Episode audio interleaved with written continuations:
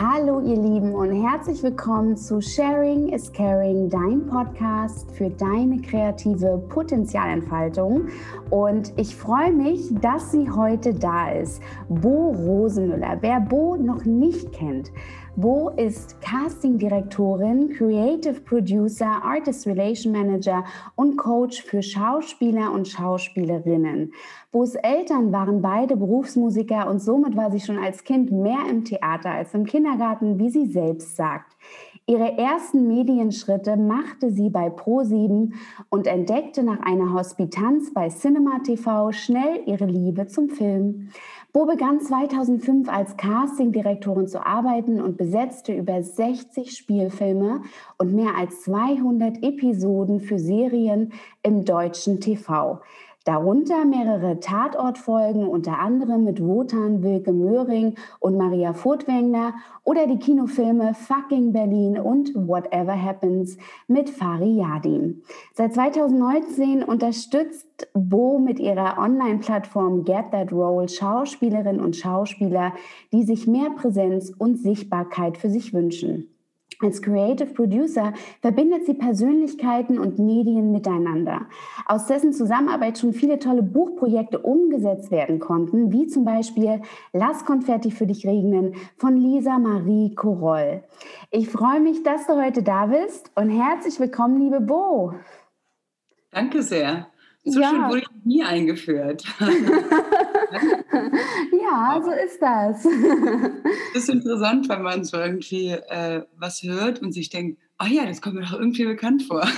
Das ist krass, ne? Und wenn man das, ich finde das auch immer wahnsinnig, wenn man das einmal so zusammengefasst, dann denkt man so, ja, cool das habe ich alles gemacht. Ja, so, ja, man, man, man macht sich ja manchmal immer ein bisschen kleiner, als man eigentlich ist. Und ich finde, wenn ein anderer für dich aufsteht, also stand up for another, ähm, dann hat das nochmal, dann traut man sich das irgendwie mehr. Und ja, also sehr, sehr toll. Also ich finde deine Karriere sehr, sehr spannend. Und ähm, da wollte ich dann auch einfach mal einsteigen, wollte mal fragen, wie war das denn zu Beginn deiner Karriere? Wie hast du Fuß gefasst in dieser verrückten Film- und Medienwelt? Wie war das bei dir? Ja, du hast ja gerade schon angefangen mit ähm, Pro7. Ich habe allerdings damals, glaube ich, bei Sam und Tuff und äh, den Reportern angefangen. Es waren so die, es waren noch so andere ähm, Redaktionen und ich merkte, gerade bei TAF, das war, glaube ich, meine letzte Station, ich war fast, ja, ich war, glaube ich, über ein Jahr bei ProSieben. Und dann habe ich gemerkt, ich kann unmöglich die Nachbarn der Nachbarn aufspionieren und irgendwelche Situationsmeldungen machen. Und wir durften damals sogar als Praktikanten relativ viel machen.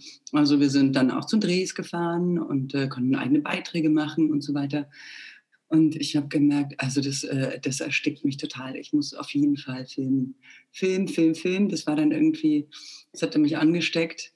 Ähm, davon, allerdings habe ich relativ spät angefangen, weil ich im Osten aufgewachsen bin. Und ähm, ich glaube, das Einzige, was ich geguckt habe, war relativ früh Hitchcock und äh, die ganzen Gruselfilme, die irgendwie in der ARD liefen. Aber so richtig Kino und Film habe ich erst eigentlich in München dann entdeckt. Ich bin 90 nach München, direkt nach der Wende nach München gezogen. Mhm.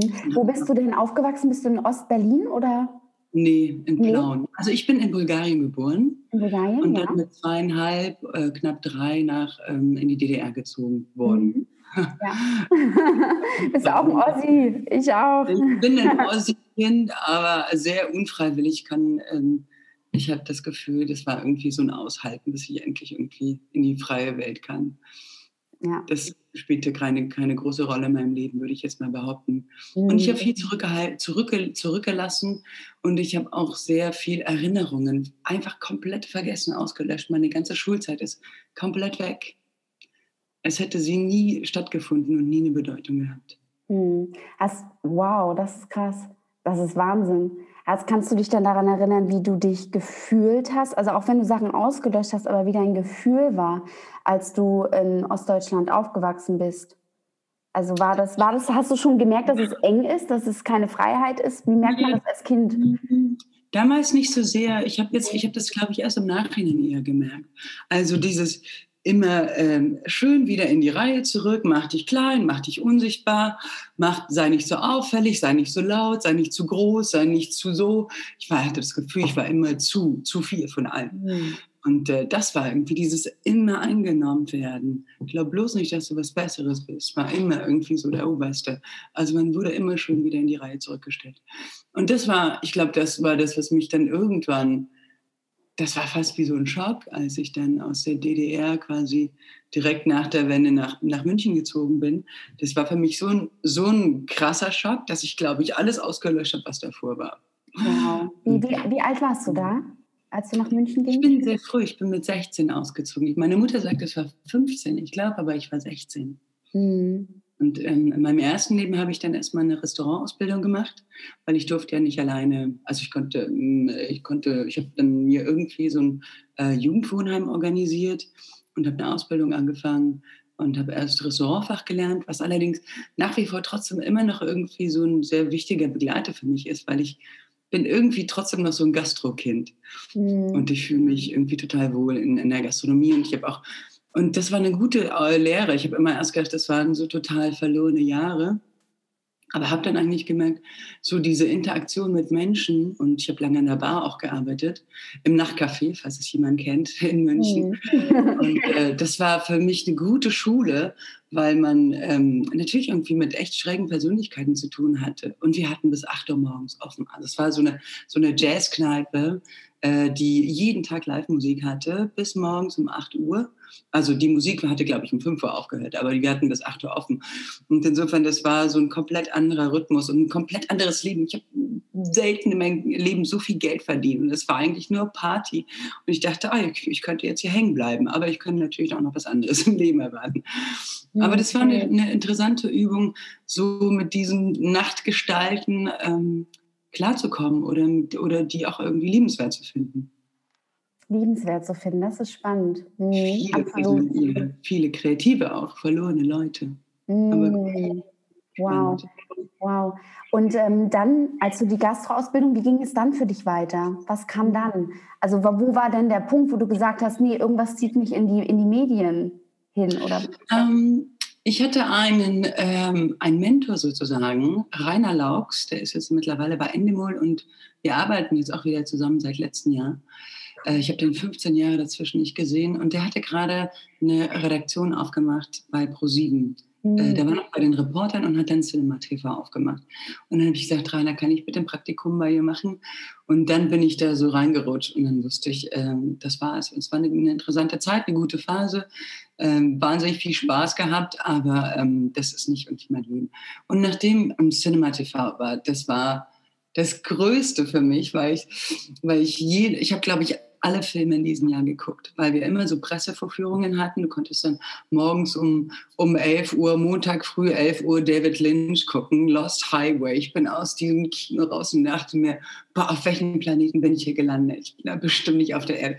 Und so ging es weiter und ich konnte mich da richtig gut einarbeiten und habe viel auch so zum Teil Rezensionen schreiben dürfen und eigene Beiträge kreiert und so. Und dann wusste ich, ich muss zum Film. Habe mich dann bei Filmproduktion in München beworben und bin irgendwann bei der Hellcon gelandet, ähm, beziehungsweise eine Unterfirma von der Hellcon. Die waren damals an der Börse. Es war irgendwie so die New Economy Zeit und alle waren völlig größenwahnsinnig. Und äh, irgendwie war das eine sehr, sehr spannende Zeit in München. Und ja. äh, so bin ich dann irgendwie in Filmproduktion reingerutscht. Habe Aufnahmeleitung gemacht, äh, Set-Aufnahmeleitung, Praktikant, also erstmal natürlich mit dem Praktikas angefangen aber bin so durch die ganzen Stationen dann auch am Set durchgegangen. Und Aufnahmeleitung oder Setaufnahmeleitung war insofern total spannend, weil du bist der Erste am Set und du bist immer der Letzte. Du kriegst einfach alles mit, alles, was passiert. Und auch vom Büro, von der Organisation, die Leute, also alles. Und irgendwann war ich auch Produktionsassistenz, habe dann sozusagen komplett ähm, die, das ähm, Büro organisiert. Ja, und so habe ich so ein paar Filmprojekte auch dann in Berlin gemacht. Und nach dem äh, ersten Kinofilm Der Tote Tauch am Wald sind wir mit fünf Leuten nach Berlin gezogen. Und äh, da war ich, habe ich meinen ersten, äh, meinen, meinen Ex-Mann kennengelernt, Markus Rosenmüller. Meinen ersten Mann wollte ich schon sagen. Ex-Mann kennengelernt. Ähm, wir sind immer noch in absolut good terms und Ihr arbeitet auch heute noch viel zusammen, ne? So manche, ja. Ja, nicht mehr so viel, aber ja. doch gerne auch. Und es mhm. ist total gut, weil wir so eingespielt sind. Ich weiß genau, was er braucht und wie er arbeitet und was er will und so. Und es geht irgendwie so wie geschnitten Brot. Wir hatten eine Produktion, ich glaube die letzte, ähm, bei der wir richtig zusammengearbeitet haben, das war so eine Dokudrama Borgward. Da hat mich irgendwann am Ende der Produktion der Redaktions, nee, der, der, äh, der ähm, Produktionsleiter angerufen und hat gesagt, ich habe noch nie die Besetzung so, so geräuschlos durchrauschen hören. Weil wir das dann abstimmen, dann gehen es in die Produktion, dann geht es in die Redaktion, aber ohne, das geht irgendwie, das läuft so unten wie so ein leiser Teppich dann irgendwie so durch. Mhm. Das war toll. Ich hätte auch Preise dafür bekommen. Ich mochte den Film sehr. Sehr schön. Genau, ja. und so kam das denn, und so bist du dann eigentlich Casterin geworden. Ne? Genau, und das war auch die Produzentin, Dagmar Rosenborf, Cinezentrum. Ähm, ich darf immer nicht Namen nennen, doch, wir dürfen schon Namen nennen, ne? Klar. Okay. Ja. Eine, eine Casting-Kollegin sagt mir, wir dürfen nie Namen nennen, äh, wenn wir online sprechen. Man weiß nicht, ob die Leute das mögen oder nicht, aber ich nenne auch mal einen Namen. Ist wurscht, ne? Mhm. Ähm, Dagmar hatte damals, Markus hatte damals ganz viel mit Dagmar Rosenbauer schon zu tun. Und irgendwann ähm, fragte immer, ich habe ihn immer Schauspieler untergejubelt. Ich weiß nicht warum, aber ich hatte mhm. immer irgendwie einen Pulk von Schauspielern um mich rum. Ich fand die immer spannend, weil ich natürlich mhm. irgendwie, ich kannte die Leute, ich kannte diese Persönlichkeiten, ich kannte irgendwie die, die ähm, ja, auch so auch die Empfindlichkeiten. Ja befindlich, empfindlich, aber auch irgendwie hatte ich ein, ein, ein Herz dafür. Und ähm, habe dann immer versucht, irgendwie auch die da unterzubringen und da unterzubringen. Und Markus habe ich natürlich immer irgendwie ähm, die, den, die, dem, ihm die Leute untergejubelt. Und irgendwann hat dann die ähm, Produzentin gefragt, äh, woher kommt denn der oder wo hast du den her? Und dann sagte, ja, ist ein Bo. Und dann hat sie mich irgendwann Dagmar gefragt, sag mal, willst du nicht gleich den nächsten Zweiteiler von Markus besetzen? Und ich ja. Mir, äh, ja, trifft sich gut. Jetzt habe ich in der Produktion gearbeitet, aber eher in der, in der äh, Vorproduktion. Das war so ein, das war eh ein Punkt, wo ich merkte, ich muss irgendwas verändern. Mhm. Und zu dem Zeitpunkt äh, kam dann auch mein Sohn auf die Welt. Der ist jetzt 16. Und es war genau die Phase, wo ich irgendwas suchte, was ich sozusagen auch aufbauen kann. Und somit wuchsen beide, der Sohn und ähm, die Castingabteilung gleichzeitig. Mhm, spannend. Wow. Also das heißt, was ich raushöre, ist, dass das eigentlich eher so zu dir kam. Das ist gar nicht, dass du das bewusst, ich glaube, vielleicht war dir das damals noch unbewusst, dass du da so ein, so ein Talent für hast. Und gerade weil du, du hast dich eher angezogen gefühlt von äh, den Schauspielern und der Sensibilität. Und das ist, ja, dass es eigentlich eher zu dir kam. Dass du gar nicht gesagt hast, ich will das jetzt werden, das war eine Entscheidung und dann, sondern du bist so im Flow. Mhm. Ja, interessant war, weil dass ich zwischenzeitlich sogar mal kurz überlegt hatte, eine Agentur aufzumachen, weil ich dann doch irgendwie immer Leute im Umfeld hatte und ähm, gemerkt habe, ähm, also ich hatte das gar nicht auf dem Schirm, dass es auch auf der anderen Seite geht. Ich hatte nur sozusagen den Agenturbereich im Kopf. Und ähm, als diese Casting-Möglichkeit, Opportunity kam, dachte ich, das ist ja noch besser. Dann kann ich ja aus noch mehr Leuten auswählen. Es ist ja nicht nur die paar, die ich sozusagen in, mein, äh, in meinem Rucksack habe, sondern ich kann einfach so in den ganzen gesamten Pool, auf den gesamten Pool zugreifen. Das mhm. fand ich mhm. noch viel spannender. Und äh, ja, das hat mich dann mehr gefunden. Und außerdem dachte ich mir, ich habe eh ein Kind, um das ich mich kümmere. Und ich weiß, wie schwierig das auch Agenten haben, wenn sie natürlich auch viele Leute haben, die sie versuchen wollen, irgendwo unterzubringen, zu besetzen. Ähm, ich finde, dass man als Agent doch weniger Möglichkeiten hat, als die Schauspieler oft das einem zugestehen. Ja. Also wie oft ich diesen Satz höre, mein Agent oder meine Agentin bringt mir keine Rollen, ich muss mir alles selber anschleppen. Es, ich frage mich oft, was da wirklich irgendwie die Erwartungen gegenseitig sind. Und ich, mm. ich fordere alle auf, wirklich irgendwie ins Gespräch zu gehen und erstmal die Erwartungshaltung so ein bisschen zu überprüfen. Ja. Weil da sind total viele Missverständnisse. Mm, das stimmt. Was glaubst du denn oder was sollte die Erwartung sagen wir mal eines Agenten, das würde mich nämlich auch mal interessieren. Also natürlich, natürlich wissen wir alle, okay, habt dein Showreel on point, äh, aktuell und so weiter und so fort. Aber was glaubst du, was sind wirklich die Erwartungen eines Agenten? Abgesehen davon, dass man irgendwie, auch wenn man alles hat, aber man wird trotzdem nicht gebucht. Auch wenn man, auch wenn man, äh, wenn man, äh, weiß ich nicht, sich auf Filmfestivals zeigt und so weiter und so fort. Aber es passiert da trotzdem nicht. Haben ja super viele Schauspieler. Aus der Sicht des Agenten soll ich jetzt antworten. Ja. Hm. Es gibt so einen Satz, wenn die Tür nicht aufgehen will, dann ist es vielleicht nicht deine Tür. Hm, auch spannend, ja. Hm. Ich glaube, dass viel bei den Schauspielern einfach im Kopf und auch in diesem, in diesem Need, ich muss, ich brauche, ich will. Und ich merke einfach, dass da, dass bei, bei den Leuten, die wenig Effort reingeben und sich wenig drum bemühen, oder manchmal, also jetzt, ne, das muss man schon differenzieren, aber oft, wenn dieser Need nicht so groß ist, dann gehen viel mehr Sachen auf. Ja. Ich habe eine Freundin, die Schauspielerin, und ihr fallen gerade die Projekte nur so in den Schoß rein. Und sie tut nichts dafür. Sie hat sehr viel dafür getan. Also es ist nicht so, dass es von nichts kommt. Sie hat ihre Hausaufgaben gemacht. Aber irgendwann an einem Punkt hat sie dann auch angefangen loszulassen. Und das beobachte ich viel. Und das ist genau auch diese, diese Übung, die ich mit vielen Schauspielern mache. Ich muss. Also aus diesem Need rauszugehen, aus dieser Bedürftigkeit rauszugehen. Das ist absolut pures Gift, finde ich. Ja. Und ähm, auch Leuten wirklich auf Augenhöhe zu begegnen und nicht auf, ein, auf irgendwelchen Festivals oder Empfängen, dann, äh, ich muss doch schnell Hallo sagen, ich muss doch das machen, das. Also schnell abhaken, abhaken. Aber du merkst, da springt nichts über, da kommt keine Kommunikation. Ich will mich nur zeigen, aber also mhm gesehen werden, also das, ich äh, habe Kalendersprüche ohne Ende im Kopf. If you want to be interested, you have to be, if you want to be interesting, you have to be interested. Ja. Also nicht nur dieses äh, Karten verteilen, sondern vielleicht auch mal zuhören, auch mal irgendwie ein Gespräch gehen, auch mal irgendwie connecten mhm. und auch mal ähm, äh, vielleicht äh, versuchen herauszufinden, was ist denn auch bei meinem Gegenüber für ein Need da?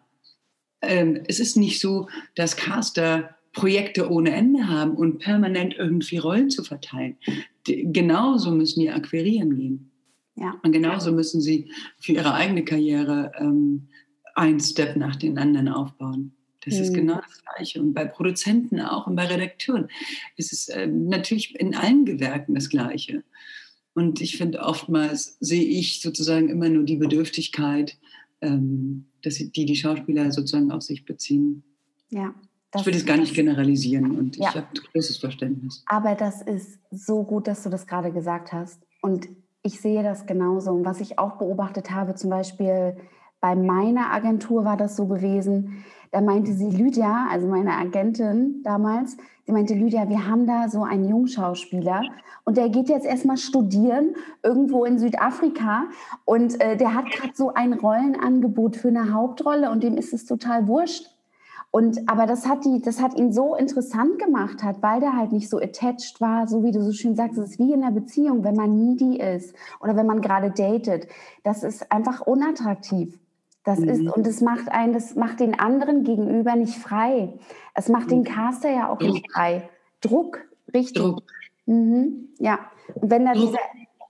Interessant, weil ich habe lange gebraucht, um, ähm, um eine Distanz auch herzustellen, weil ich irgendwann gemerkt ich bin extrem nah und viel zu close auch äh, zu, zu meinem Beruf dran, weil ich auch natürlich mit den Schauspielern so eng dran war. Mhm. Und ähm, habe gemerkt, dass mir das total viel ausmacht, immer wieder Nein zu sagen.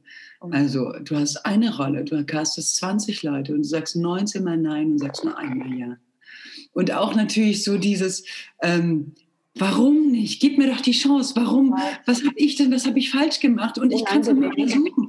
Und dann habe ich irgendwann gemerkt, dass mich wirklich irgendwie, dass das, das, ähm, ich konnte mich nicht wirklich dagegen schützen. Mhm. Und dann hat mir ein Coach was ganz Spannendes gesagt. So simpel es auch ist, aber das hat bei mir geholfen. Er hat gesagt, du bist nicht dafür verantwortlich, dass dein Gegenüber diesen Beruf gewählt hat. Und dann habe ich gedacht, ja, stimmt eigentlich. Es ist nicht meine Schuld dass du Schauspieler geworden bist. Und das hat mir geholfen, einfach für mich irgendwie eine, eine, eine Grenze zu setzen. Mhm. Ich gemerkt habe, dieses, ja, dieses Verantwortung mir übergeben, warum gibst du mir nicht die Chance, warum stehst du meiner Karriere im Wege? Wow. Das, fand ich, das war für mich ein, echt ein großes Learning, muss ich sagen. Ja, das ist so gut. Das ist so gut, gerade weil man ja, das ist ja auch, man hat ja das Gefühl in dem Moment, wenn man jemandem diese Ablehnung gibt oder sagen muss, pass auf, es hat nicht geklappt, das ist ja ein bisschen heartbreaking. Und man hat ja das Gefühl, und das, äh, dass man den anderen gerade verletzt. Und wenn man andere verletzt, verletzt man sich selbst. Und deshalb ist diese Abgrenzung so toll. Und dass du sagst, so, okay, ich muss da irgendwie, das ist ja nun mal der Job. Es ist der Job. Und wie, wie, was? Ja, und ich will nicht, ja, und ich will nicht so hart werden wie manche Kollegen, die mhm. einfach nur irgendwie generalstabsmäßig irgendwie äh, Zuckerbrot und Peitschen austeilen. Entschuldige, ja. ich will nicht unterbrechen. Ja, absolut. Und das, äh, das stimmt. Und deshalb wollte ich auch unbedingt gerne das Interview mit dir machen, weil ich das bei dir nicht so gesehen habe und weil ich gesehen habe, dass du da echt, du arbeitest, glaube ich, unglaublich viel, auch an dir selbst und bist super reflektierend. Und ähm, und das hört man auch raus, aus, wenn du Interviews gibst oder wenn du irgendwo ähm, ja, online bist, deine Online-Präsenz etc. pp. Wie ist es denn, was würdest du denn sagen? Du selbst kennst ja vielleicht auch bei manchen Projekten das Gefühl von Ablehnung, die Dinge, die vielleicht nicht klappen. Was würdest du Schauspielern mit auf den Weg geben, wenn dass sie das nicht persönlich nehmen, dass sie auch ihr Selbstwertgefühl nicht dadurch irgendwie nach unten. Hast du da irgendwie Tipps? Mhm. Ich arbeite auch viel an den Glaubenssätzen, auch mit den Schauspielern, weil viel einfach ähm, in der Vergangenheit auch liegt und in, in unserer Prägung, in unserer Erziehung.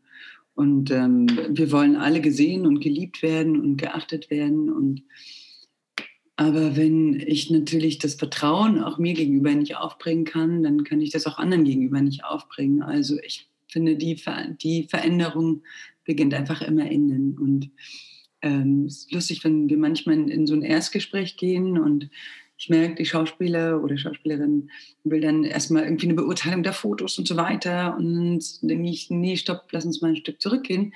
Ich weiß, ich kenne dich ja selber noch gar nicht. Ich weiß ja noch gar nicht, wer du bist und ich weiß gar nicht, wo du hin willst.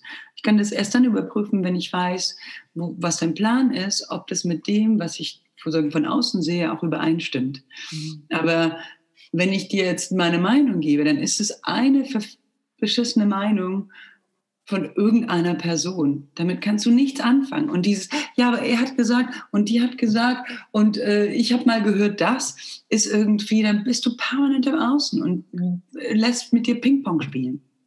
Und deswegen, ich finde es super wichtig, hey, Meditation, Achtsamkeit, auf sich hören, wirklich ehrlich sein und äh, anfangen an, von innen heraus zu arbeiten. Und Be Veränderung beginnt innen. Hm. Das ist es. Und das ist meiner Meinung nach das ganze Geheimnis. Ja, sehr gut. Ja, ist nicht. Es klingt so simpel, aber es ist auch so schwierig.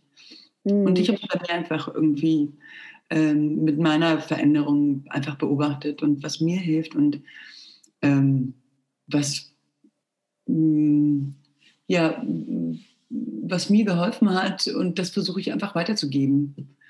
Und ja, die Glaubenssätze ja. auch aus und äh, auszumerzen und genau. Sehr schön. Sehr gut. Ähm, du hast ja jetzt auch so in den letzten Jahren so einen kleinen Wandel, ähm, beruflichen Wandel vorgenommen. Ähm, du arbeitest jetzt nicht mehr aktuell als Castingdirektorin, sondern du hast Unterstützung, richtig? Mhm. Genau. genau.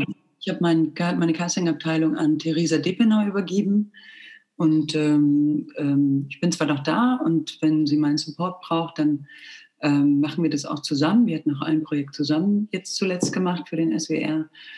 Ähm, ich merke aber, dass es eigentlich ganz gut ist, wenn ich mich immer weiter zurückziehe und ähm, merke auch, aber du wolltest vielleicht eine andere Frage stellen, oder? Ja, genau. Und ähm, du, genau, du machst ja mehr jetzt so Artist Relation und Creative Producer. Ähm, genau, und wie sieht da jetzt deine Arbeit aus und warum war für dich die Entscheidung so gewesen? Ähm, war, das, war das für dich nicht mehr spannend, Casting-Direktorin zu sein? Oder ja, ist ja, ist ja normal, man entwickelt sich ja ständig. Ja. Aber erzähl doch mal, wie war das? Ja, in der Tat, ich war echt müde geworden. Ja. Ich war ein bisschen müde geworden, weil ich irgendwie das Gefühl habe, ich, äh, vielleicht war der Pool erschöpft oder ähm, es, äh, ich hätte auch, fand ich als Castingdirektorin nicht so viele Möglichkeiten, wie ich gerne selber gehabt hätte. Und auch lange Diskussionen, warum der. Und ich finde auch diese Diskussionen oft der eigenen Geschmäcker, die so jeder mit reinbringt. Und es ist so wie beim Fußball. Plötzlich weiß jeder, wie der Kader besser aufgestellt ist. Und und, und ich habe mir oft gedacht, oh Mann, Leute, lasst uns doch einfach den Job machen. Wir haben doch irgendwie, wir machen doch nichts anderes, als uns den ganzen Tag damit zu beschäftigen. Und ich weiß, ich habe ein Gefühl, warum derjenige jetzt irgendwie besser vielleicht dafür wäre. Warum müssen wir immer das Gewohnte nehmen? Und ich war wirklich einfach total müde von diesen Diskussionen. Und ähm, dann kam, kam es plötzlich, ich habe dann irgendwie eine andere Möglichkeit gefunden. Ich habe ähm, bei einer Filmproduktion oder Fernsehproduktion hatte ich ähm, ein, ein, ein, Büro untergemietet und der Geschäftsführer kam irgendwann zu mir und sagte, die waren viel mehr in dem digitalen Bereich schon. Die hatten Influencer-Marketing und die haben ähm, so ganz viele digitalen Sachen gemacht und dann hat mich der äh, Jörg Hoppe damals gefragt, sag mal, hast du nicht Bock, irgendwas anderes zu machen? Wir suchen eigentlich jemanden genau wie dich. Und ich so, kam mir irgendwie gerade recht, weil ich dachte, super, also ich hab, muss mich nicht mal drum bemühen, ich muss nicht mal irgendwie jetzt alleine den Schritt tun. Ähm, ich packe jetzt einfach mal die, die Möglichkeit hier am Schopfe. Und das habe ich dann gemacht und bin äh, für ein Jahr in die Glow Media Group, wobei sich die dann irgendwie noch ein paar Mal verändert hatte. Das war irgendwie, die waren ziemlich in der Transformation und habe äh, eine Influencer-Agentur aufgemacht für Mütter, Social Moms. Ja. Und hatte dann erstmal auch komplett dem Casting und dem Filmbereich den Rücken gekehrt und dachte, auf zu neuen Ufern. Ich habe viel über Marketing gelernt, viel über Digitales gelernt ähm, und auch, wie es da funktioniert und habe immer wieder zurückgeguckt und gedacht, boah, Wahnsinn, da sind so viele Möglichkeiten und da sind die Leute, die mich interessieren. Wie kriegen wir das jetzt alles zusammen? Weil irgendwann habe ich gemerkt, dass es mich inhaltlich einfach überhaupt nicht abgeholt hat. Aber so diese beiden Bereiche, muss sich irgendwie zusammenbringen. Und das war so dann innerhalb der letzten drei, vier Jahre eigentlich so das Learning. Ich habe in, in, in einer PR-Agentur gearbeitet. Ich habe, ähm, wie gesagt, Marketing gemacht. Ich habe plötzlich irgendwie vor, vor Marken Konzepte vorgetragen und äh, bin so, es war irgendwie so drei Jahre nur Sachen gemacht, die ich noch nie in meinem Leben gemacht habe. Und irgendwann habe ich auch gemerkt, boah, das ist wirklich erschöpfend, weil ich jeden Tag so echt pipi langstrumpfmäßig, was, das habe ich noch nie gemacht, ja, das kann ich.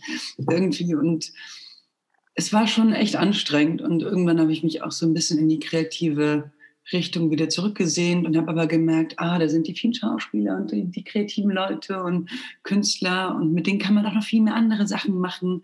Und es hat sich dann irgendwie so ergeben, weil ich dann auch die Kontakte zum Teil zu den Medien und zu den Marken und so weiter hatte und dann habe ich gesehen, ah, das und wenn man das und das zusammenbringt, oh, dann könnte ja das dabei rauskommen. So, und so fing es eigentlich an, dass ich meine Kontakte dann so aufgebaut habe. Ich habe ähm, zwei Verlage. Mittlerweile werden es immer mehr, weil es dann es rollt dann und es, sammelt sich auf. Es werden immer mehr Verlage, mit denen ich auch Buchprojekte realisiere. Jetzt gerade auch ein Kinderbuch mit Sarah Timpe und Samuel Koch, was jetzt irgendwie, glaube ich, Anfang nächsten Jahres rauskommt. Kuscheltierkommando, super schön, sind wir total stolz drauf, weil das ist irgendwie so von der, vom Brainstorming mit der Verlag, wer könnte es sein, über die Akquise, über die ähm, Illustration, über die Geschichte, man sieht so was wachsen und wie das dann plötzlich so zu einer Form wird, das finde ich einfach großartig. Und es ist nicht etwas, wo ich permanent was reingeben muss, weil ich ich liebe es einfach, Dinge anzufangen. Es ist mein, mein größtes Dinge anzufangen. Ich bin immer Feuer und Flamme, fange was an. Und ich habe immer, ich habe so viele Schubladen oder so viele Feuer im Eisen. Nee, Eisen im Feuer, so heißt es. und ich muss zwischendrin mal gucken, dass ich die alle bedienen kann. Aber ähm, ich liebe es, Dinge anzufangen und natürlich noch mehr, die auch zu beenden.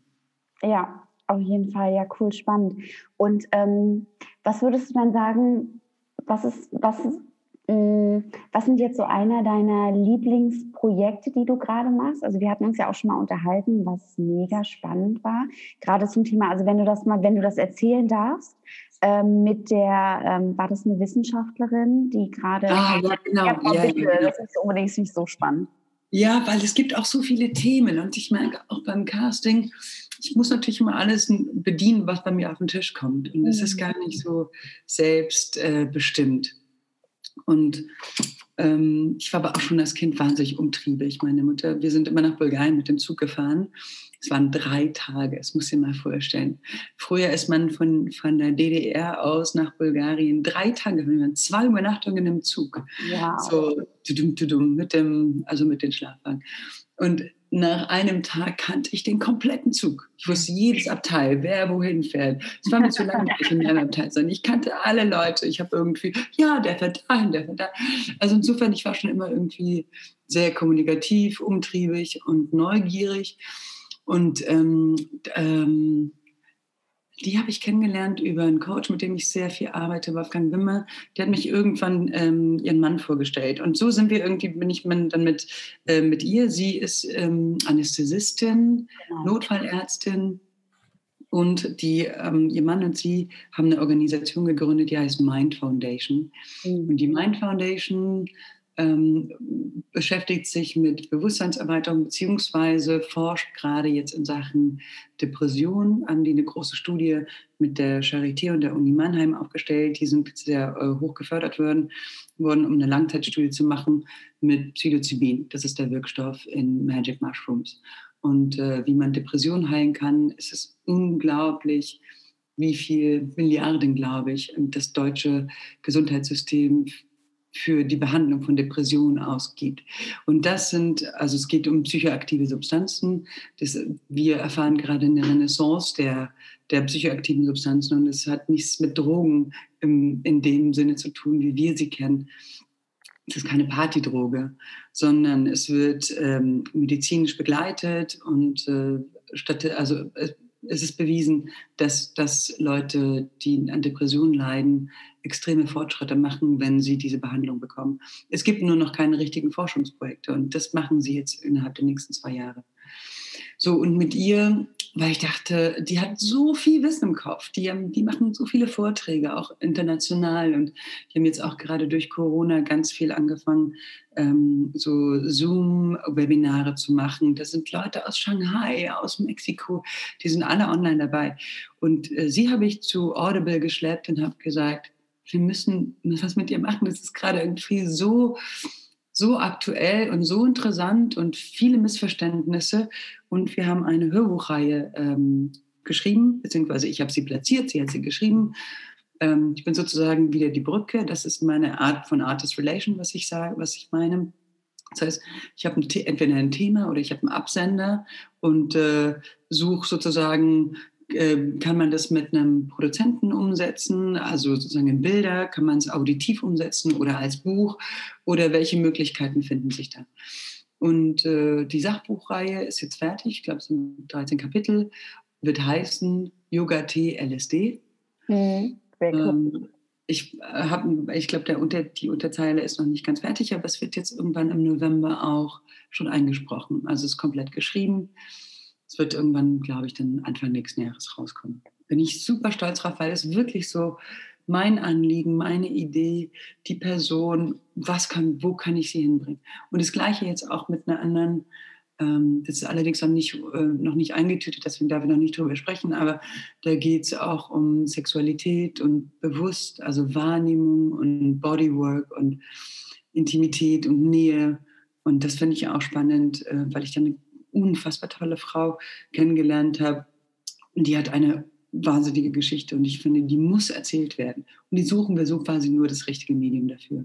Ja, mega, total spannend.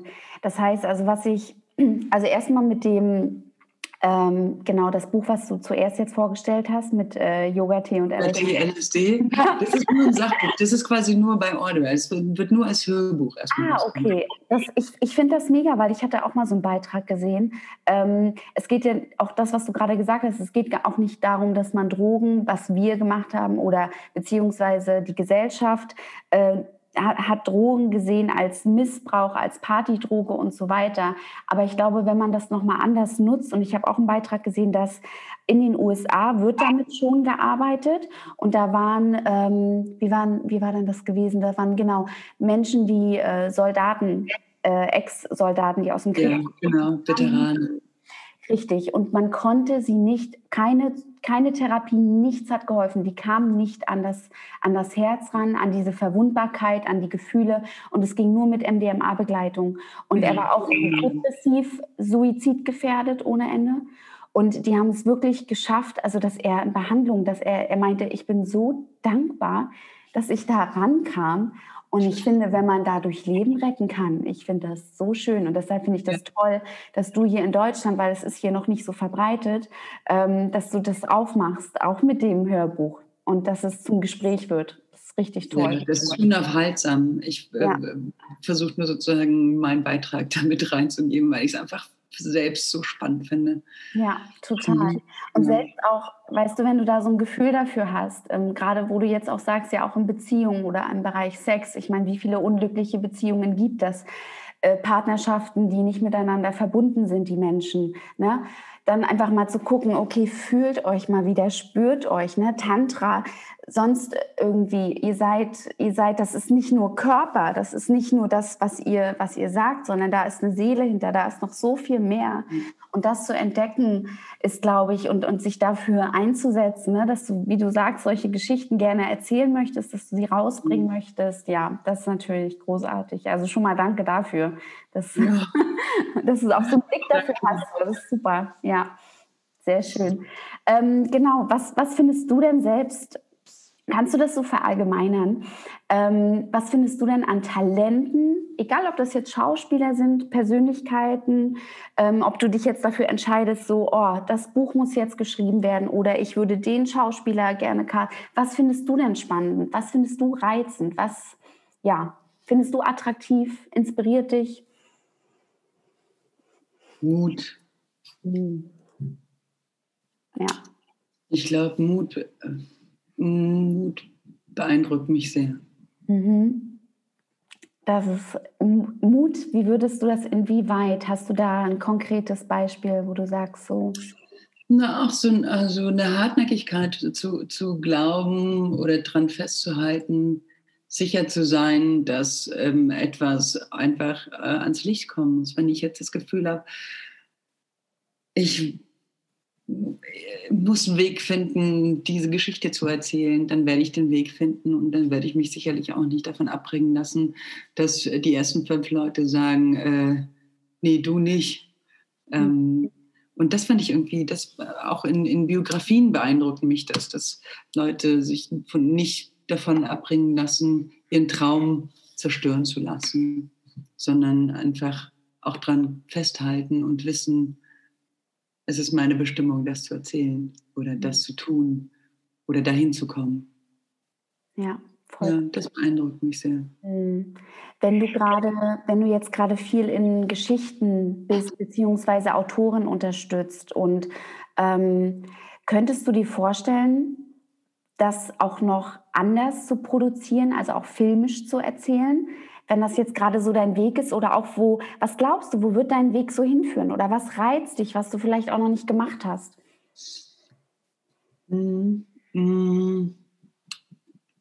Ich habe ich hab gedacht, letztes Jahr und vorletztes Jahr, ich hatte zwei Jahre lang, hatte ich so ein Filmprojekt, ähm, was mir ein sehr großes Anliegen war, das zu machen. Und ich habe so dran festgehalten und ich habe so viel Energie reingesteckt und habe dann irgendwann gemerkt, ich kann es einfach nicht mehr halten. Mhm. Und das Zeichen war, dass, dass ich mir am 12., nee, am 31.12. die rechte Hand gebrochen hatte beim Skifahren, beim Snowboardfahren. Und es war so lustig, weil eine Freundin guckt mich an. Also wir waren irgendwie mit einer großen Gruppe und sie guckt mich an und sagt, das musste jetzt sein, ne? Mhm. Und ich sage, boah, krass, ich weiß genau, was das bedeutet. Und es war so dieses, jetzt lass endlich los. Ich habe Gänsehaut, ja. Also ich habe gemerkt, dass, dass ich besser connecten kann, als Dinge wirklich ähm, Dinge ähm, als Produzentin umsetzen kann. Ich bin lieber jemand oder jemand, der es der es gut zusammenhalten kann, der es gut überwachen kann, aber ich bin, möchte nicht sozusagen komplett in dem Kreativprozess eingebunden sein. Dafür fehlt mir irgendwie die Geduld. Ich kann nicht schreiben, das, ich kann nicht Sachen komplett kreieren, aber ich weiß, was gut zusammenpasst. Ich glaube, das ist mehr meine Stärke. Und ich habe immer versucht, sozusagen mich, mich da ähm, in diesen Kreativprozess mit einzubinden. Aber ich habe gemerkt, das funktioniert gar nicht so gut, wie ich, wie ich will. Sondern ich springe dann lieber schnell von einer Blume zur anderen und bringe hier ein bisschen und da ein bisschen was zusammen und merke, dass da eigentlich doch mehr Kraft bei mir drin ist.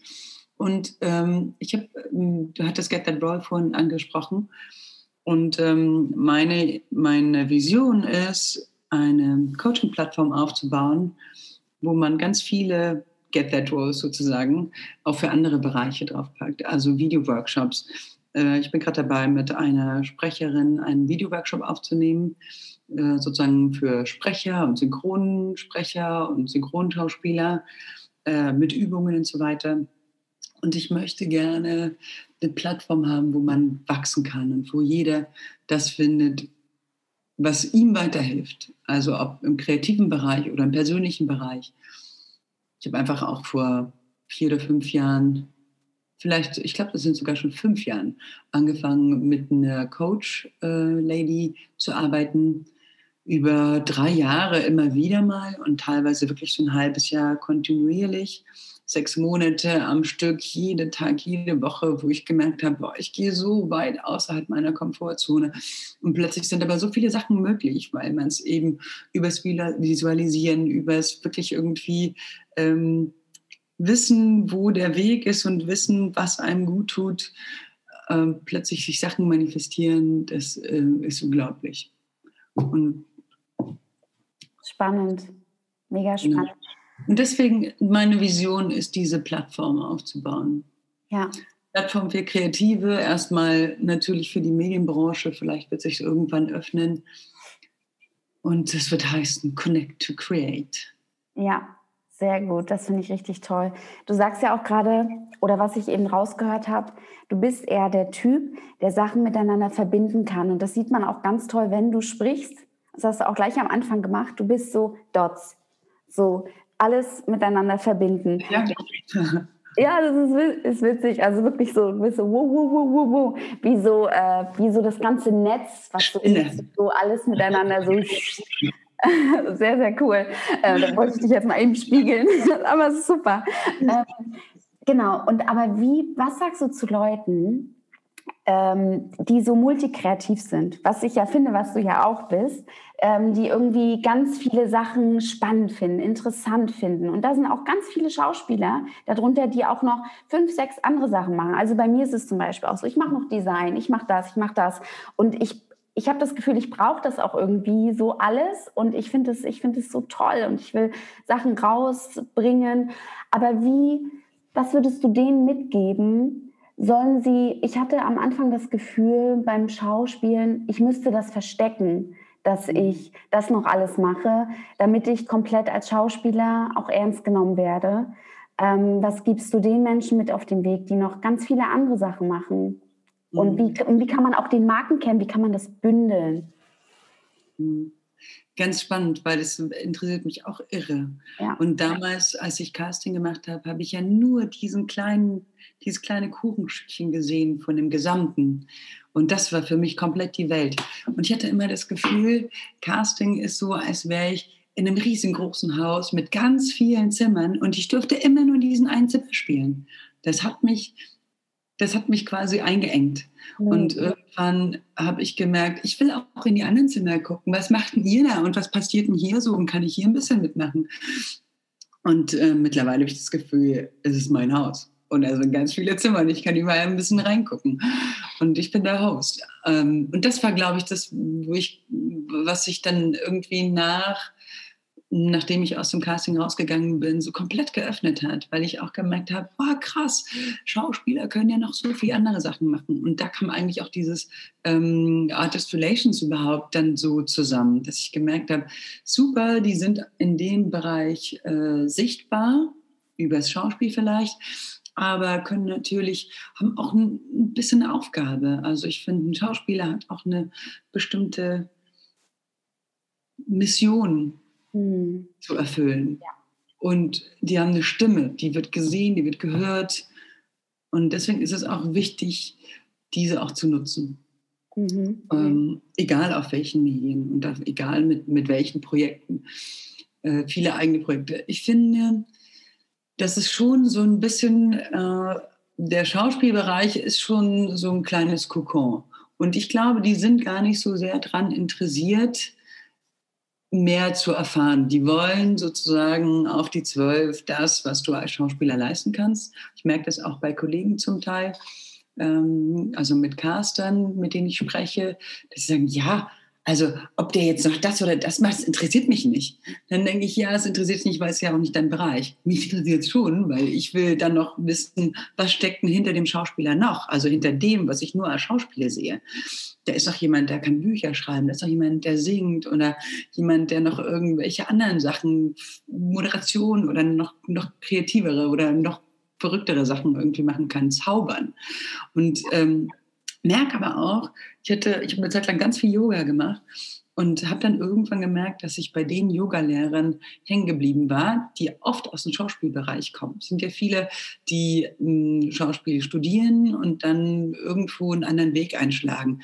Aber die schaffen es, mich irgendwie so abzuholen, weil sie rhetorisch von ihrer ganzen Körpersprache und wissen, wie sie wirken und wie sie die Leute am besten einfangen.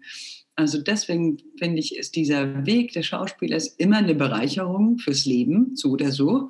Auch wenn man den Weg dann irgendwann mal nicht mehr weitergeht, kriegst du mit, wie du, wie du vor Menschen sprichst. Du hast einfach eine andere Körperwahrnehmung. Du hast einfach die Möglichkeit als Schauspieler so viel über dich zu erfahren. Und das sozusagen, äh, das ist wie ein bezahltes Lernen. Mhm.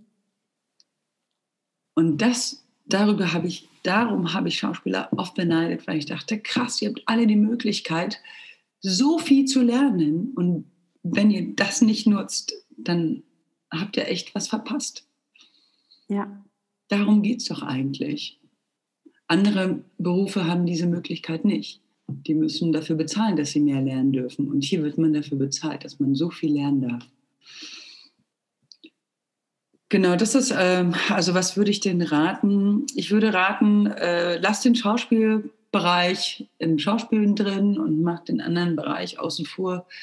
Ähm, ich würde das, wobei es schon eine Bereicherung auch ist, wenn jemand gut singen kann, gut tanzen kann, äh, noch nebenbei andere Sachen macht. Das kann schon auch natürlich gerade jetzt, wo, wo der, der, der Film ähm, noch so viel genrelastiger wird. Hm. Es gibt jetzt plötzlich wieder Tanzfilme. Super. Also ich habe, ich weiß gar nicht, ob es jemals, vielleicht in den 50ern gab es irgendwie Musiker und Tanzfilme und so weiter, aber ähm, es kommen noch neue Genres dazu, auch, auch so wie Barbarians, weißt du, plötzlich irgendwie eine andere Zeit und man muss reiten, man muss so und, und, und andere Sachen können. Also es ist schon wichtig, das auch als Schauspieler alles zeigen zu dürfen, aber ich würde es trotzdem separieren von dem reinen Schauspiel. Mhm. Zeigen, aber nicht zu sehr zusammenbringen. Ja, sehr gut. Okay. Aber nach außen hin schon. Mhm. Nach außen hin die Welt die Welt es schon wissen. Ich glaube, nur in diesem Schauspiel, kleinen Film- und Fernsehen-Kokon ist es gar nicht so entscheidend. Ja, sehr gut. Ähm, War die Antwort befriedigend? Äh, ja, auf jeden Fall. Und ich glaube, da muss, glaube ich, auch jeder auf sich hören, beziehungsweise was ist einem selbst wichtig. So. Und ähm, wenn deshalb, also klar, in meiner Schauspielwelt habe ich äh, ganz normal mein Showreel und so weiter auf den besagten Seiten. Aber auf Instagram ist es mir dann noch mehr wichtig, wirklich bei jedem Post eine Message rauszugeben. Das ist die inspiriert, die motiviert, die irgendwie so, das ist so für mich mein Ding. Ich möchte nicht nur, hey, heute war ich beim Set und das, oder heute habe ich gedreht. Nee, ich will da irgendwie, das soll mehr, das soll noch eine Stufe weitergehen. Das ist mir wichtig und dann mache ich das einfach und das ist mir auch scheißegal dann. Und ähm, ja, das ist ja, das ist cool. Vor allen Dingen, also was kannst du der Welt draußen mitgeben? Genau. Ja. Wie kannst du deinen Beitrag dazu leisten? Ja. Um es entweder lustiger, interessanter, hilfreicher, irgendwas zu tun, irgendeinen Beitrag zu leisten. Ja. Ja, ich auch. Und ich finde gerade über die Social Media Kanäle, weil du es ansprichst, können die Schauspieler wirklich ihre eigene Seite zeigen. Und es geht auch gar nicht darum, das sage ich auch immer wieder, es geht gar nicht nur darum, den Blick auf sich selbst zu richten, sondern das Social Media, der Kanal auch kann genau eben das, dafür da sein, seinen eigenen Blick auf die Welt zu erzählen was interessiert mich, wie kann ich ähm, Projekte unterstützen oder was kann ich dazu beitragen oder was inspiriert mich, was finde ich lustig, so. Ja. Nicht immer nur, äh, jetzt bin ich so und jetzt bin ich so. Ja. I'm happy, I'm sad. Ja, sehr gut. Ähm, was würdest du dir denn wünschen, was würdest du dir mehr wünschen von Schauspielern, aber was würdest du dir auch mehr wünschen von der Film- und Medienbranche? Auch vielleicht von anderen Castern, vielleicht auch von Redakteuren, Regisseuren und so weiter und so fort. Da sind wir wieder beim Mut. Ich finde Mut, also Mut, ganz viel mehr Mut von Seiten der Schauspieler auch, wirklich das zu zeigen, was sie möchten und nicht immer im Außen zu sein, zu sagen, ja, also ich glaube, so könnte ich halt viel besser irgendwie mit dieser, so könnte ich vielleicht besser in Rollen reinkommen oder würde mir das mehr helfen, dahin zu kommen. Also geht mal mehr in euch und überlegt mal wirklich, was wollt ihr denn? Mhm. Und nicht überlegen, was könnte besser funktionieren, sondern was ist deine Mission? Was willst du wirklich erzählen? Was ist deine, deine Passion? Wofür brennst du? Also was ist dein Wow? Ja, da muss ich mal ganz kurz ein, weil da fällt mir wieder Beziehungen, das Thema Beziehungen ein. Da kann man so viel draus ableiten. Man will ja auch keinen Typen haben oder eine Freundin haben, die sagt so, gefalle ich dir so? Finde ich, ne? Man will einen haben, der auch irgendwie zu sich selbst steht und weiß, wer er ist und Vertrauen in sich selbst hat und irgendwie so sagt, so, okay, dafür stehe ich, dafür brenne ich, oder? Genau, absolut. Es gibt kaum was Sexieres. Ja. Als jemand, der weiß, was er will. Voll. Und was, was wünscht, und auch äh, in, der, in der Film- und Medienbranche auch mehr Mut? Also kriegst du das auch immer? Ja, auch bei Geschichten. Oh Mann, ich, ich finde, ich finde, Deutschland hat sich so enorm gewandelt und es gibt so tolle Projekte und ich gucke sie auch wirklich alle gerne und äh, gucke auch wirklich alles durch, was so aus deutschen äh, Film, Fernseh, Streaming-Bereich kommt.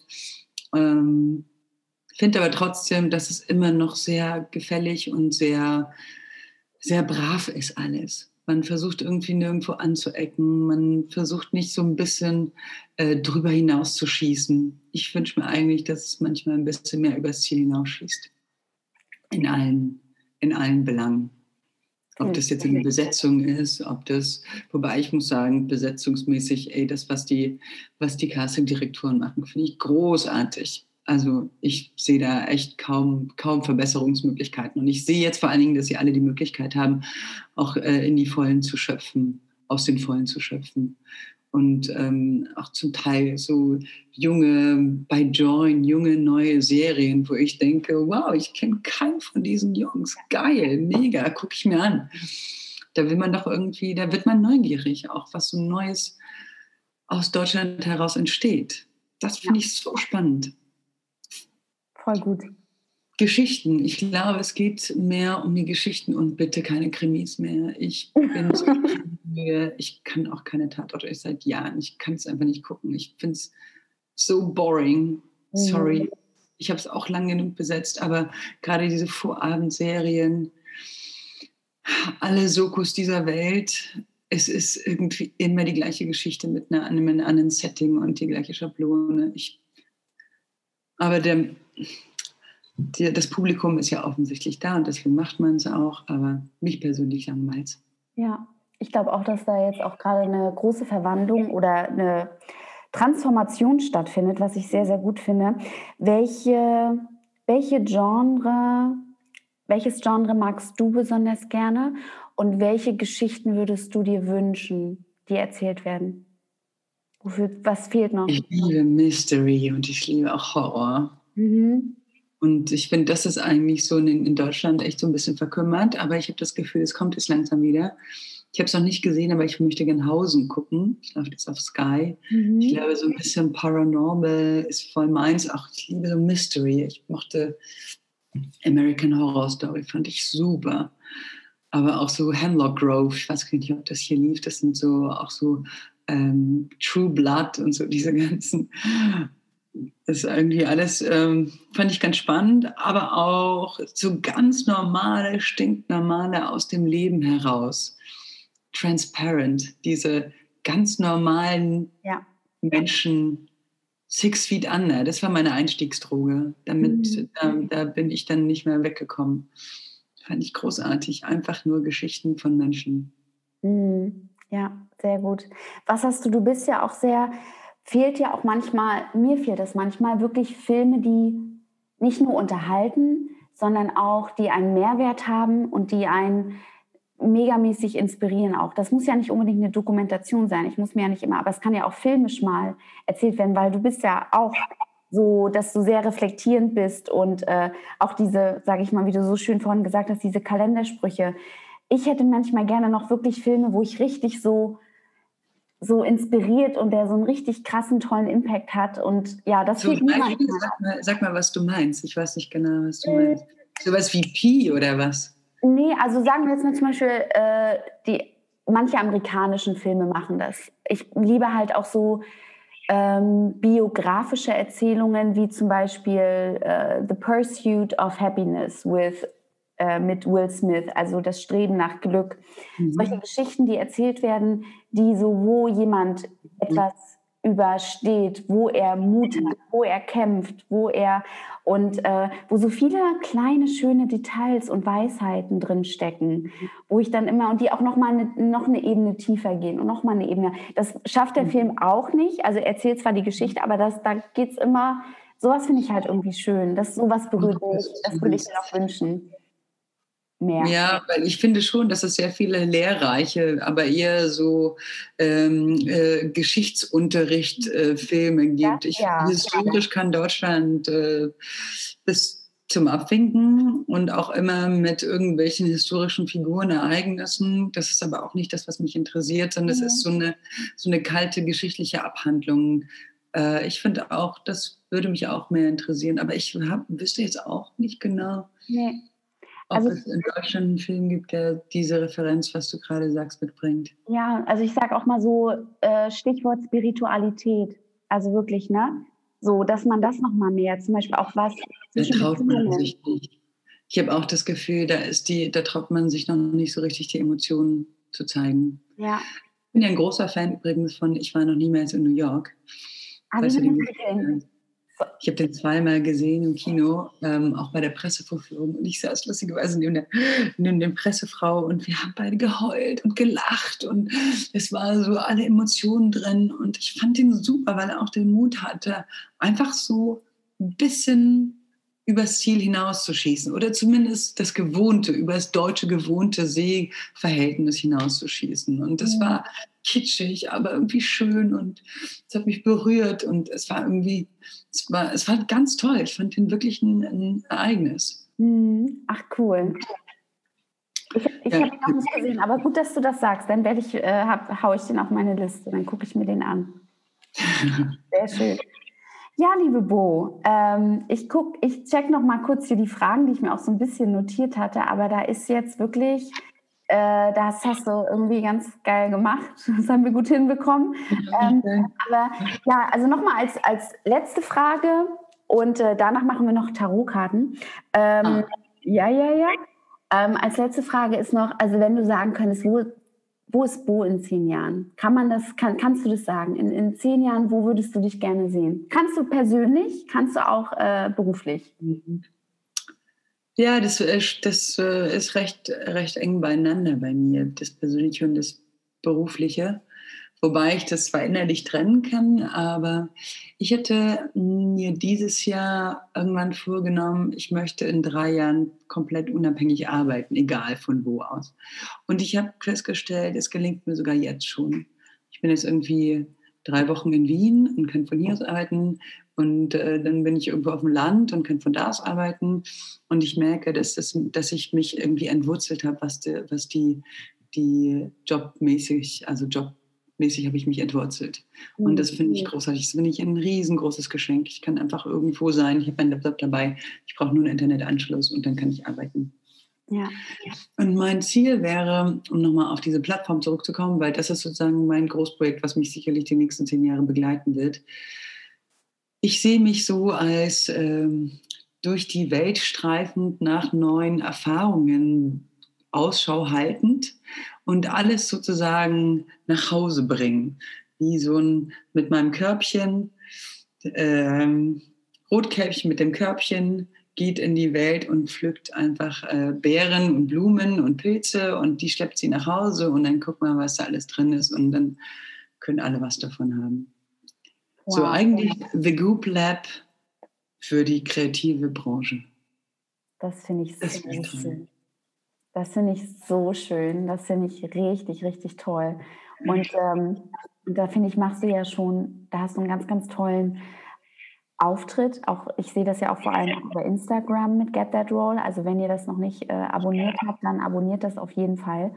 Ähm, gerade für Schauspieler, also super inspirierend. Ich habe gerade heute Morgen habe ich das geteilt. Das fand ich toll. Diesen Kreis, wo du gesagt hast, was kannst du, also auf Englisch, was kannst du beeinflussen und was kannst du irgendwie nicht beeinflussen.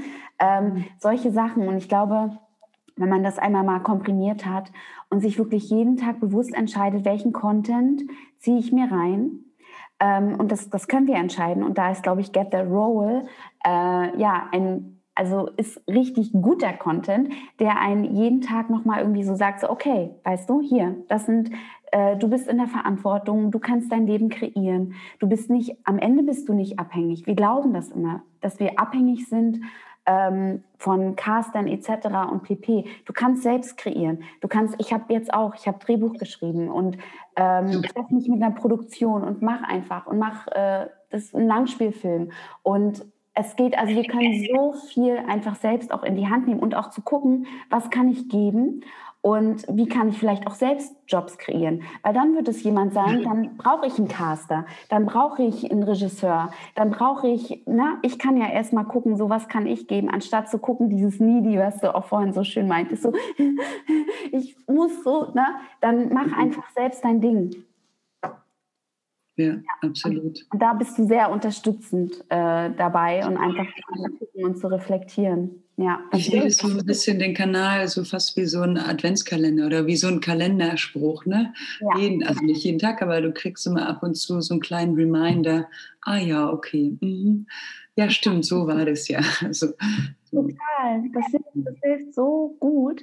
Und ähm, ich finde das halt vor allem mit deiner Exper Expertise als Casterin ähm, dass du sagst, okay, ich gehe jetzt raus, ich zeige mich auch. Also viele Caster sind ja auch gar nicht richtig sichtbar ähm, und auch nicht ansprechbar, beziehungsweise man weiß gar nicht so viel auch. Ne? Deshalb finde ich das so toll, dass du Mut hast, nach draußen zu gehen und auch heute das Interview zum Beispiel zu geben und wirklich auch ja diese Fragen zu beantworten, weil das macht für uns als auch als Schauspieler ähm, das ist, ich habe so viel mehr jetzt Verständnis. Ich habe so einen Respekt vor dem Casterjob. Ich habe so gerade was, als es hat mich so berührt, als du gesagt hast, so, boah, Lydia, ich muss dann irgendwie 19 Leuten Nein sagen. Und das ist, das kann auch mal, ist auch manchmal heartbreaking, ne?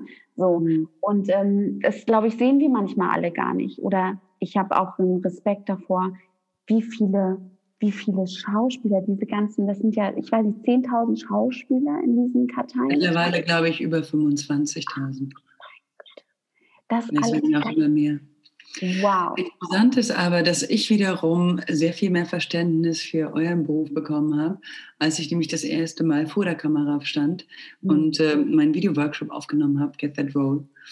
Weil ich bin total verzweifelt. Ich dachte, ach, ständig so und plaudere so ein bisschen so vor mich hin. Und ich stand davor und es war irgendwie alles weg und ich dachte mir, fuck, was wollte ich denn erzählen? Und ich, hab, ich bin wirklich verzweifelt. Ich glaube, ich war drei Tage völlig unproduktiv im Castingstudio und dann dachte ich mir, nee, es geht irgendwie so nicht. Dann musste ich mir alles runterscripten. Ich habe mich dann, bin dann nach Indien gegangen, habe dann irgendwie zehn Tage in Indien alles runtergeschrieben. Das waren irgendwie, glaube ich, fast 45 Seiten, dieser ganze Workshop, den ich erzählen wollte. Und ich konnte es nicht frei sprechen. Also dann habe ich irgendwo angefangen, bin irgendwo hingekommen, habe die Hälfte vergessen. Das war irgendwie ein totaler Wust. Dann habe ich erstmal äh, festgestellt, das ist ja richtig Arbeit. Das ist ja richtig, das ist ja nicht so Stand-up-mäßig. Und dann habe ich mir einen Schauspieler ähm, äh, habe ich einen Schauspieler gebeten, mir zu helfen, die Kamera zu machen. Und der weiß ja, wie ich mich auf der anderen Seite fühle und mir wirklich Tipps zu geben. Ich bin zum Teil verzweifelt, ich muss mich auf den Boden legen, weil ich dachte, ich schaffe das nicht. also, du schaffst du, stell dir vor das und hat mir immer die Tipps gegeben, die er normalerweise sich selber geben würde. Und ich weiß, wie einfach das ist, auf der anderen Seite zu sein und äh, zu sagen, mach's mal ein bisschen so, mach's mal ein bisschen so. Und dann dachte ich mir, fuck, das ist so schwer. Ja. Das hätte ich wiederum nicht gedacht. Also ich habe echt dadurch mehr Verständnis für euch bekommen. Und dazu muss ich sagen, ich hätte das nicht gemacht, sicherlich, wenn ich noch komplett im Casting, im Casting-Job wäre. Also A, ähm, hätte ich, glaube ich, dann weder die Zeit noch den Mut, mich so zu zeigen. Ja. Warum nicht den Mut so zu zeigen im Casting-Job? Ja, vielleicht auch wegen dem Schutz einfach, das, was ich mhm. vorhin gemeint habe. Weil ja. man dann, es ist immer noch zum Teil so, ich kriege immer noch viele ähm, Schauspieler-Mails.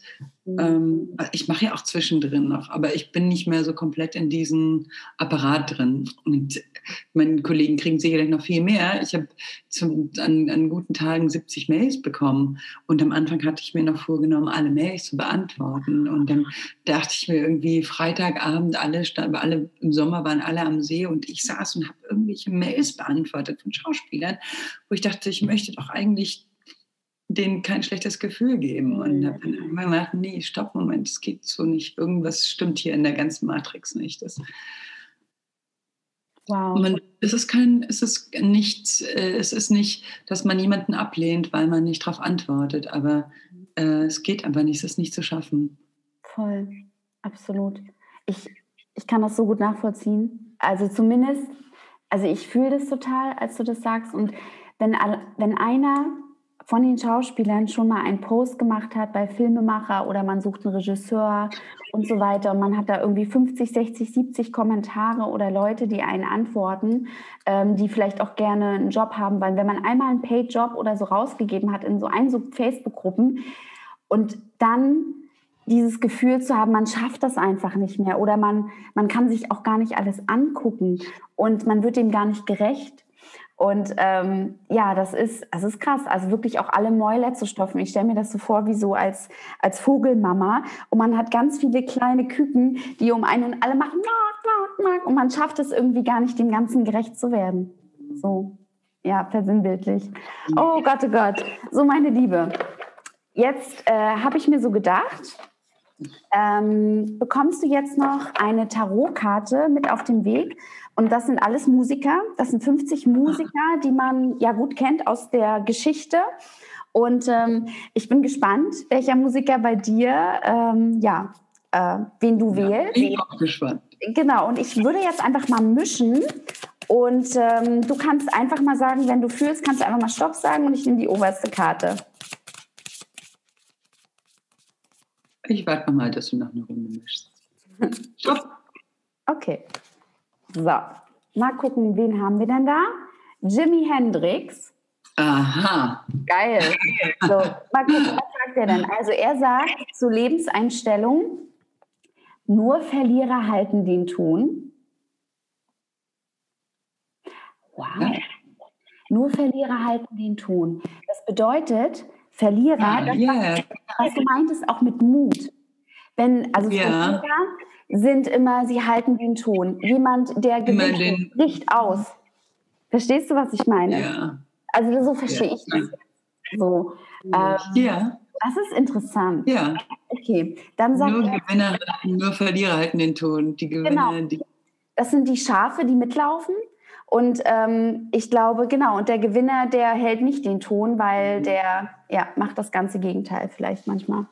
Ja, die ähm, schwimmen mit dem Strom. Ja, richtig. Die singen einfach dagegen. Ja.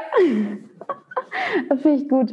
Ähm, Lifestyle, zum Thema Lifestyle sagt er, wenn du in einem Raum voller Spiegel lebst, siehst du nur dich selbst. Das ist deep. Wenn du in einem Raum voller Spiegel siehst du nur dich selbst. Das ist deep. Ähm, ich werde dir die, es macht jetzt auch noch nicht Klick bei mir.